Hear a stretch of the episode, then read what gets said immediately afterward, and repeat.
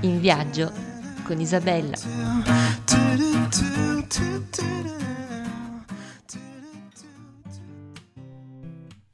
Buongiorno a tutti, ecco che siamo alla terza puntata di questo podcast in cammino. Oggi torniamo sulla costa con una puntata quasi interamente dedicata alla leggenda di Re Artù. Quindi torniamo in Cornovaglia per fermarci a Boscastle, porticciolo medievale che si trova nel nord della Cornovaglia. Il villaggio di Boscastle prende il nome dal castello di Boutreau, che è stato costruito dalla famiglia de Botterel in epoca normanna. Il molo interno è stato costruito intorno al 1584, mentre quello esterno eh, risale circa al 1800, quando gli scambi commerciali iniziarono e, e mm, cominciavano ad essere molto più attivi. L'ingresso nel porto è sempre stato considerato insidioso per via delle strette insenature e delle forti correnti. Per questo motivo in passato le navi venivano introdotte in porto da barche alle quali erano attaccate da corde e funi. Come ho citato in passato, se vi ricordate nella prima puntata, per i paesini di Lynmouth e Linton, Boscastle purtroppo è diventato tristemente famoso nell'agosto del 2004 a causa delle terribili alluvioni.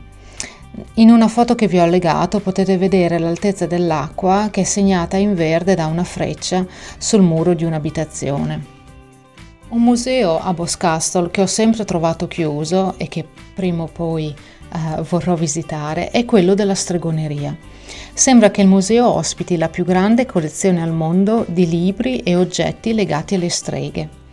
Il museo è stato inaugurato nel 1951. In un punto assolutamente scenografico, sopra una penisola collegata alla terraferma da un ponte, si rivive la favola di Re Artù. Il castello di Tintagel, questo castello è quanto rimane di una fortezza del XIII secolo. Con le nubi tipiche basse e grigie dell'Inghilterra, verità e mito si incrociano in questo percorso. Il panorama sull'Oceano Atlantico è magico e infatti per visitare questa penisola occorre lasciarsi trasportare dalla nostra immaginazione.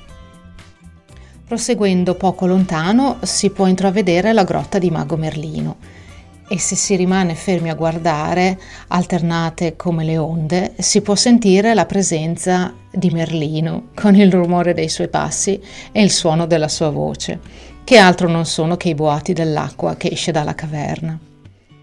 Il castello che si trova sulla penisola, eh, si può vedere eh, in una foto che vi ho allegato, eh, questo promontorio legato alla terraferma eh, con eh, un ponte. Si può visitare a pagamento eh, con un biglietto che è acquistabile attraverso il sito dell'English Heritage.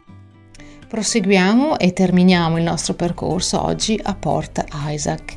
Non so in Italia, ma in Inghilterra Port Isaac è diventato eh, incredibilmente famoso per la serie televisiva di Doc Martin. In ogni modo, Port Isaac e Port Gavern sono altri due villaggi di pescatori insinuati in un'ansa della costa a sud di Tintagel.